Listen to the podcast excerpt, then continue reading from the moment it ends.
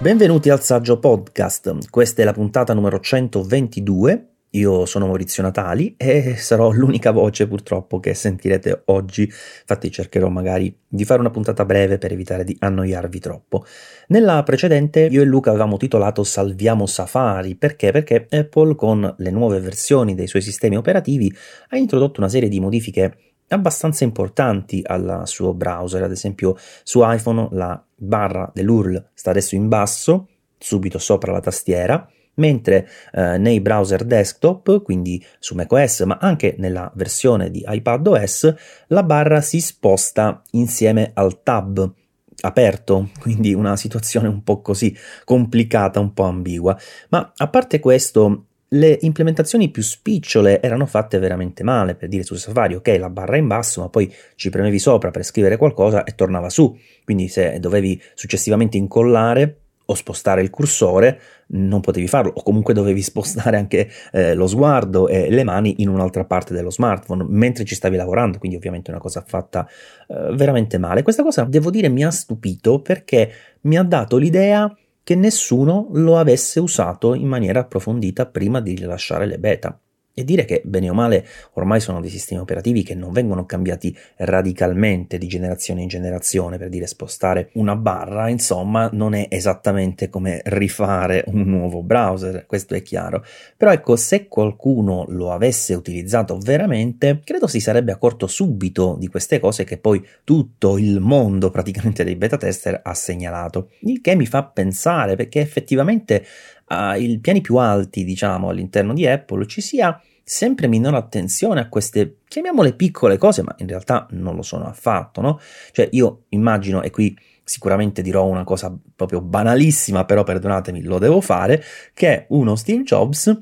avrebbe detto ok volete cambiare il browser ma fatemelo usare un attimo cioè fatemi fare un giro in questo browser poi a prescindere da cosa avrebbe potuto capire o no dalle intuizioni più o meno eh, positive, insomma, su quello che doveva essere fatto, eh, in fin dei conti, sicuramente come tutti quanti avrebbe notato che c'erano degli errori macroscopici. E questa è una prima cosa, ma una seconda cosa è che secondo me questa modifica della barra è stata fatta proprio alla fine. Sapete, una di quelle cose per dire, ok, ma Safari su, uh, su iPhone cioè, è uguale a prima, ma fatela qualcosa. E allora si alza il tizio, il responsabile, che dice: No, c'è un ragazzo o una ragazza, insomma, quello che è, eh, che aveva pensato perché non mettiamo la barra in basso. Bene, fatelo finisce lì, cioè alla fine dei conti, probabilmente, non so, due settimane prima della beta, eh, sta cosa è venuta fuori e l'hanno spostata senza poi spostare tutto il resto di conseguenza. Ipotizzo, magari è un po' una, una battuta, però effettivamente tra una cosa e l'altra mi sembra che di base ci sia molta meno attenzione al software che in passato. Beh, magari sfondo una porta aperta, magari dico una grandissima banalità come ho fatto prima introducendo il discorso se ci fosse stato Steve Jobs, però in alcuni casi penso che forse, forse pensare alle cose buone che non vediamo più è molto importante, così come vedere anche le cose buone che prima non c'erano e adesso sì, perché ad esempio il fatto poi di seguire così rapidamente le indicazioni della community, quindi introdurre rapidamente nelle successive beta dei passi indietro dove necessario, così come dei cambiamenti richiesti, effettivamente è una cosa insolita per Apple, anzi per la Apple di, non so, dieci anni fa, ma oggi non lo è più così tanto, stiamo vedendo che succede con una certa frequenza e questo in un certo senso è anche un'arma a doppio taglio, no? Perché sì, è un vantaggio per chi ti chiede la cosa X, ma intanto la cosa X spesso sta succedendo che venga richiesta perché appunto vengono introdotte delle modifiche così buttate lì a caso, eh, che evidentemente hanno delle ripercussioni negative che non riescono a vedere per tempo. E poi è anche un po' un certo, eh, come dire, man- una certa mancanza di eh, sicurezza no? in quello che si fa. Se eh, questo fantomatico browser con la barra sotto fosse stato testato a dovere, quindi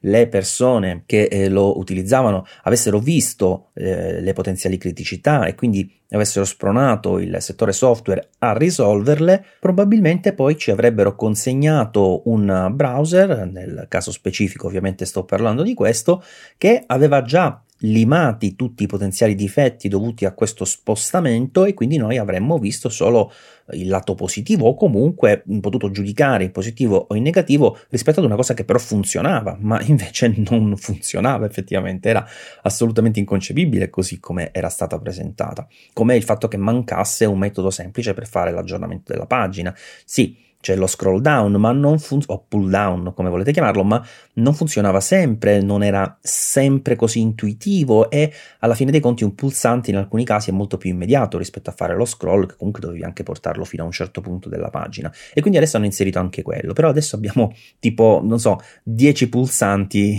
che appaiono, 10 zone che possono essere cliccate a sinistra della barra, all'interno della barra e quindi non si capisce più niente. Non lo so, ritengo che qui ci sia veramente una scarsa attenzione. Poi spero che con l'aiuto appunto della community, con tutti i vari uh, bug che si segnalano, con i report che io stesso invio tramite le beta, quindi tramite il sistema di feedback, Apple possa migliorare. Però mi aspetterei appunto che l'azienda fosse un pochino più posata, quindi presentare una novità completa fatta bene, certo qualcosa può scappare, ma non qualcosa di così macroscopico, e poi su di quello magari si, si, ragiona, si giudica, si capisce, si apprezza, magari alcune cose richiedono del tempo per essere apprezzate. Gli errori no, gli errori non si apprezzano con il tempo, anzi peggiorano, diventano sempre più fastidiosi. Quindi archiviamo questo discorso di, di Safari, che come dicevo comunque sta migliorando di beta in beta, quindi ci sono buoni, buone possibilità, insomma, che eh, prima del rilascio arrivi ad essere abbastanza comodo o perlomeno come il precedente. E vi volevo parlare di un'altra cosa. Più che altro non una cosa singola, ma uh, un recap di tutto quello che dovrebbe arrivare da Apple dopo l'estate. Ho anche pubblicato un video proprio pochi minuti fa sul canale YouTube parlando delle stesse cose, ma ho pensato fosse cosa più carina comunque riparlarvene piuttosto che mandarvi, come ho fatto anche in altri casi, per la verità, eh, l'audio del video direttamente qui nel podcast, anche perché volevo fare appunto questo follow up relativamente a Safari.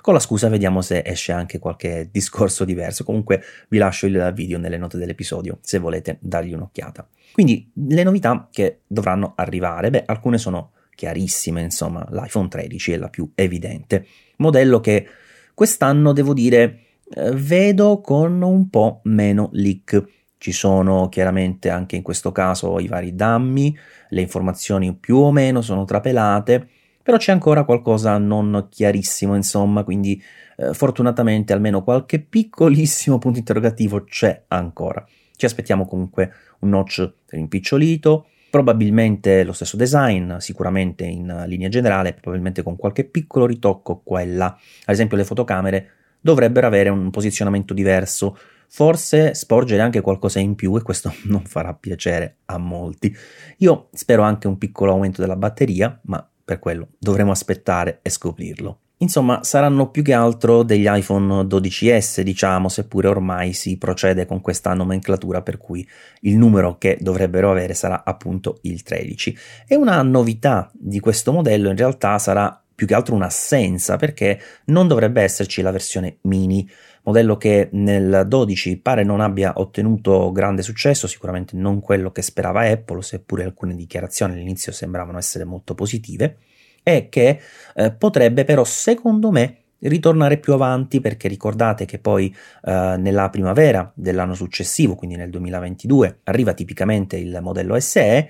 e non penso che per l'ennesima volta potrà essere basato sull'iPhone 8, insomma, no? Certo, il Touch ID in questo momento storico sappiamo che in realtà è molto utile, però quel design ormai, insomma, è veramente tanto, tanto, tanto superato. Prima o poi, anche se ci sono persone affezionate, e lo capisco, bisognerà fare un passo avanti anche in quella serie, diciamo, economica. Quindi ci sta, secondo me, o almeno è possibile che eh, gli iPhone SE del 2022 possano essere basati sull'iPhone 12 mini, che comunque insomma ha già la sua linea produttiva e tutto quanto. Sapete che Apple tende a massimizzare anche eh, dal punto di vista produttivo tutto quello che ha, per cui potrebbe aver senso insomma questa alternativa, vedremo come andrà. E poi devono arrivare chiaramente gli Apple Watch, il modello 7 che attualmente è stato ritrovato con 6 codici prodotti all'interno della database della Commissione Eurasiatica e che 6 prodotti significa 6 varianti, no? quindi sempre due modelli per dimensioni,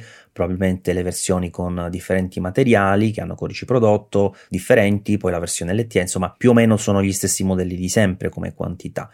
La cosa interessante è che qui invece il rinnovo del design sembra assicurato, quindi dopo l'ultimo cambio risalente all'Apple Watch 4 avremo finalmente un design rinnovato. Ovviamente non aspettatevi qualcosa di rivoluzionario, io non ci metterei proprio una scommessa sul fatto che diventi, non so, rotondo per capirci, però eh, si dice che dovrebbe avere un display leggermente più grande, probabilmente una uh, cassa di pari dimensioni, se non anche un po' più piccola, sicuramente le cornici del display saranno ridotte, però tutto sommato avremo sempre i due modelli, avremo sempre la compatibilità con uh, i cinturini che ovviamente Apple continuerà a portare avanti nel tempo per ottimizzare anche uh, le spese di noi utenti ed è una cosa che assolutamente si apprezza e che ci consente anche di fare un cambio tra una generazione e l'altra in modo più indolore se vogliamo, perché ci sono persone che hanno investito anche 2, 3, 400 euro su cinturini, per cui eh, l'idea di cambiare Apple Watch se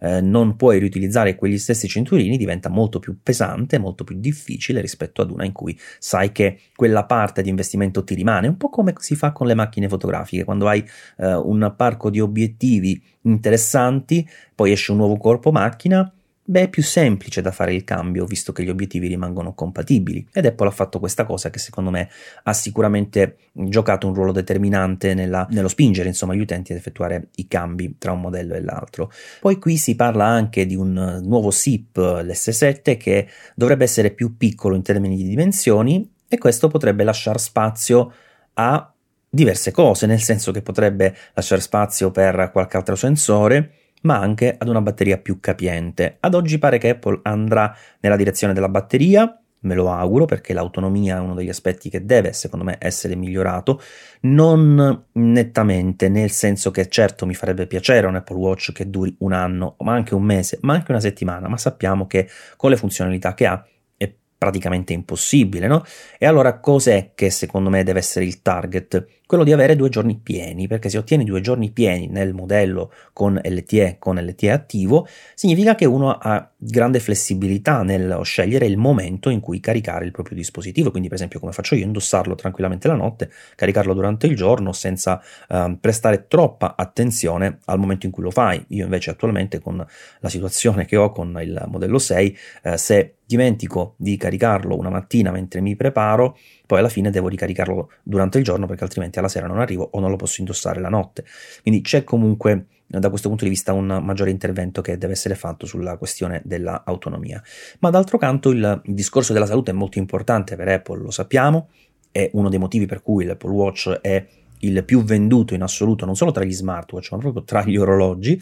ed è però qualcosa che quest'anno secondo me potrebbe slittare proprio per colpa del nuovo design. Sapete che Apple è molto attenta a introdurre le novità solo quando servono e il fatto di avere un nuovo design in realtà spinge più avanti la necessità di un miglioramento dal punto di vista funzionale. Certo, io mi auguro che arrivino tante più cose possibili, di utili ovviamente, non cose assolutamente inutili, però d'altro canto so che Apple è ben conscia del fatto che cambiando il design ha già assicurato un bel numero di switch, insomma, di utenti che fanno, fanno gli upgrade, così come um, comunque dei nuovi acquisti, se magari il design piacerà di più o comunque darà l'idea di essere rinnovato. E quindi non sarà così importante, necessario introdurre degli aggiornamenti funzionali, così come diventa quando invece il design rimane invariato tra una generazione e l'altra. Per cui la mia idea è che funzionalmente se Apple introdurrà qualche nuovo sensore, se lo giocherà piuttosto nella versione 8 che non in quella in uscita eh, dopo l'estate. E poi c'è la questione che personalmente mi interessa di più, cioè i Mac. Noi sappiamo con quasi certezza assoluta che MacBook Pro 14 e 16 pollici arriveranno in autunno, diciamo tra ottobre e novembre, sicuramente per il, il, periodo natalizio devono essere già disponibili per l'acquisto perché quello è un momento molto importante per le vendite. E questi nuovi Mac sono già stati ampiamente analizzati dai vari leaker, dalle persone insomma ben informate sui fatti e nel momento in cui se ne parla però io vedo che forse, forse introducono troppe cose tutte insieme. Un, discorso che a me fa pensare che qualcosa dovrà saltare, qualcosa non arriverà, perché si parla di un nuovo design e fin qui mi sembra assolutamente plausibile, direi che questo è certo al 100%. Nuovo design che tra l'altro dovrebbe essere un pochino più squadrato sui bordi, qualcosa che ricordi eh, vagamente gli iPad Pro e anche qui assolutamente prevedibile, però poi per esempio si parla del ritorno di porte, un numero maggiore di porte tradizionali e su questo punto io i dubbi ce li ho perché si parla di introdurre il lettore di schede SD, l'uscita HDMI, il connettore per la ricarica MagSafe, poi anche lo schermo mini LED, tutto questo insieme al nuovo design e io dico, ma non lo so se Apple veramente farà tutte queste cose insieme. Di sicuro si andrà in questa direzione, quindi insieme al nuovo design vedremo una maggiore varietà di porte. Io il lettore SD è la cosa che personalmente gradirei di più, ma ovviamente perché fa parte del, del, mio lavoro, no? Molti altri probabilmente non se ne faranno assolutamente nulla, però essendo un computer destinato al settore della creatività, probabilmente quella, se dovessi scommettere, è la cosa che più di tutti io, se fossi Apple, inserirei. Sull'uscita HDMI io qualche dubbio ce l'ho, onestamente, perché comunque è la cosa più semplice, se vogliamo, da fare con un adattatore, soprattutto perché non è che la usi proprio sempre la HDMI e inoltre sui portatili ad oggi abbiamo quell'uscita mixata, diciamo che tramite la USB-C ti fa gestire anche eh, l'uscita DisplayPort, l'uscita HDMI e tra l'altro prima non funzionava tanto bene sugli M1, sapete che c'era quel problema con gli schermi 4K a 60 Hz collegati via USB-C, adesso questo problema è stato risolto, tra l'altro roba di poche settimane, almeno io l'ho notato veramente poche settimane fa. E quindi questa flessibilità insomma della connessione secondo me non rende proprio necessario l'HDMI standard, quello full size. Quindi io questo lo metto nella colonnina dei si può anche farne a meno, però anche qui probabilmente dipende dalla, dalle persone, dall'utilizzo che se ne fa, magari c'è chi utilizza sempre l'HDMI e quindi ne avrebbe un grande giovamento e avrà sicuramente un giudizio differente dal mio.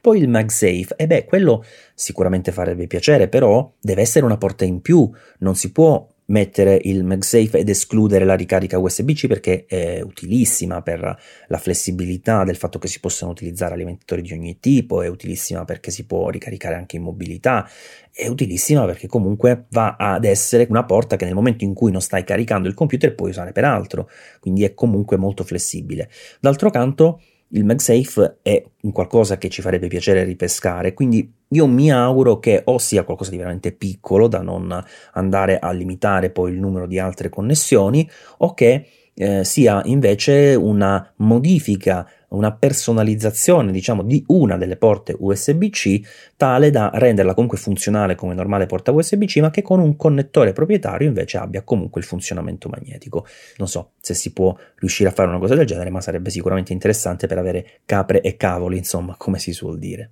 E poi c'è anche il discorso degli schermi mini LED. Ora Apple ha iniziato ad introdurli nell'iPad Pro più grande, quello da 12,9 pollici, anche il più costoso, e noi sappiamo che i nuovi MacBook Pro comunque saranno costosi perché il 14 non sostituisce l'attuale 13 nella lineup, nel senso che prende il posto diciamo di quello che prima era il 13 pollici top di gamma, quello con 4 porte Thunderbolt, quindi il prezzo sarà già intorno ai 2000 euro per capirci, e il modello 16 pollici ovviamente costerà di più, quindi lo spazio diciamo per spalmare una spesa consistente come può essere quella di un pannello mini LED c'è,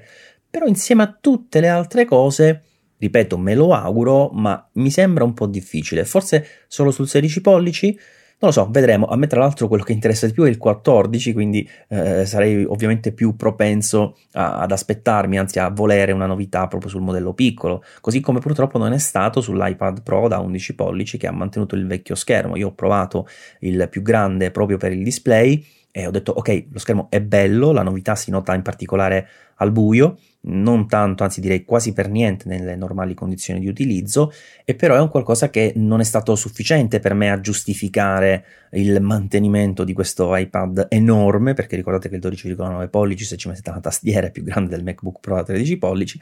e che alla fine costa, costa parecchio, ma è rimasto molto castrato con iPadOS 15 che non ha fatto neanche il 10% di quello che avrebbe dovuto, secondo me, fare nel momento in cui si montava l'M1. Quindi sul discorso dello schermo rimango anche lì un po' dubbioso, ma come vi ho detto e lo voglio ribadire, è forse più una questione di scaramanzia questa, del tipo, beh, rimaniamo con l'idea che non arriva, così se arriva abbiamo qualcosa in più per cui gioire. L'ultima cosa su cui mi vorrei soffermare e che riguarda sia questi MacBook Pro ma anche il futuro iMac grande che attualmente dovrebbe essere stato spostato al 2022 e che io continuo ad immaginare come un 30 pollici da 5,5K, vedremo se ci avrò preso, è che questo computer, questi anzi MacBook Pro in arrivo, potrebbero avere non l'M1X ma direttamente l'M2. Questo rumore sta circolando da qualche giorno, per la verità, e all'inizio ho pensato mm, non, non, ha alcun senso. Infatti, sapete, da parecchio tempo che ne parlo e davo per scontato che questi Mac arrivassero con l'M1X, quindi stessa tecnologia, ma scalata un po' verso l'alto per numero di core e frequenze operative, o magari di memoria, anzi, sicuramente anche di memoria, così come è successo per i vari sistemi on chip della serie A, quindi quelli degli iPhone, quando sono stati portati poi nelle versioni X appunto sugli iPad Pro. Però c'è un discorso che mi sta facendo pensare che questa sia una possibilità realmente plausibile, anzi direi due. Il primo è prettamente una questione di tempistiche, cioè il fatto che Apple stia eh, rimandando l'uscita dell'iMac grande ad un momento successivo ai nuovi MacBook Pro, quando invece forse avrebbe avuto più senso farlo insieme all'iMac normale, insomma. Ma questa magari è una cosa abbastanza opinabile, ecco se vogliamo. Però il discorso di base qual è? Che l'M1 è un ottimo sistema una chip, un chip che io credo Apple continuerà a sfruttare per parecchio tempo se è furba, perché oggi va benissimo su molti Mac, va strabene sugli iPad Pro, nel senso che è più di quello che ci serve. In futuro potrebbe muovere un Mac di fascia ancora inferiore e se vogliamo immaginare un futuro ancora più lontano, quando noi avremo computer con l'M6 per dire, cioè l'M1 sarebbe ancora tanta roba, non so, per una Apple TV, quindi c'è comunque la possibilità di continuare a mantenere molto attivo, insomma, ed utilizzabile questo sistema chip nel tempo, andando a scalare eh, sui prodotti sempre di fascia più bassa. E quindi un MacBook per dire entry level da 500-600 euro fatto con un M1 tra un anno e mezzo due, secondo me sarebbe una cosa grandiosa mm, per quanto riguarda in generale noi utenti, ma secondo me anche per Apple, onestamente. Comunque, il fatto è che eh, questo M2 in realtà potrebbe servire a che cosa? a modificare le cose dell'M1 che non andavano tanto bene, perché in effetti qualcosa c'è stato. E non mi riferisco in generale alla tecnologia o all'architettura che è risultata molto molto efficace. Alla fine dei conti molti pensavano fosse una transizione con un periodo iniziale veramente in beta in cui avrebbe fatto tutto schifo, incompatibilità a manette eccetera eccetera, però se escludiamo i software che non sono aggiornati, che però sono sempre di meno nel corso del tempo, e escludiamo anche quello che è stato migliorato lato firmware proprio nel corso del tempo, come quello che vi dicevo prima rispetto alla compatibilità di schermi eh, USB-C o Thunderbolt con il 4K a 60 Hz, ad oggi abbiamo comunque un chip che si è ri- rivelato, scusate, molto molto maturo, pur essendo un modello, una, una, prima beta, insomma, perché in fin dei conti non lo era, perché parliamo di una tecnologia che era presente sugli iPhone, sugli iPad già da tempo e che sicuramente Apple aveva avuto, avuto modo di provare dietro le quinte con una versione fatta ad hoc di macOS, no? Quindi in realtà quando è arrivato a noi è arrivato qualcosa che era già stato rodato ampiamente nel tempo. Eppure qualcosa, qualcosa non è andato esattamente per il verso giusto. Io penso che alcune cose non le sappiamo, nel senso che alcuni feedback, diciamo che Apple ha avuto avuto la possibilità di raccogliere durante il periodo di operatività su grande scala, quindi con le vendite che ha avuto l'M1, saranno feedback eh, riservati, nel senso li sapranno solo loro, eh, solo loro avranno identificato eventualmente delle cose da migliorare, ma ce ne sono alcune che sono chiare, per dire il discorso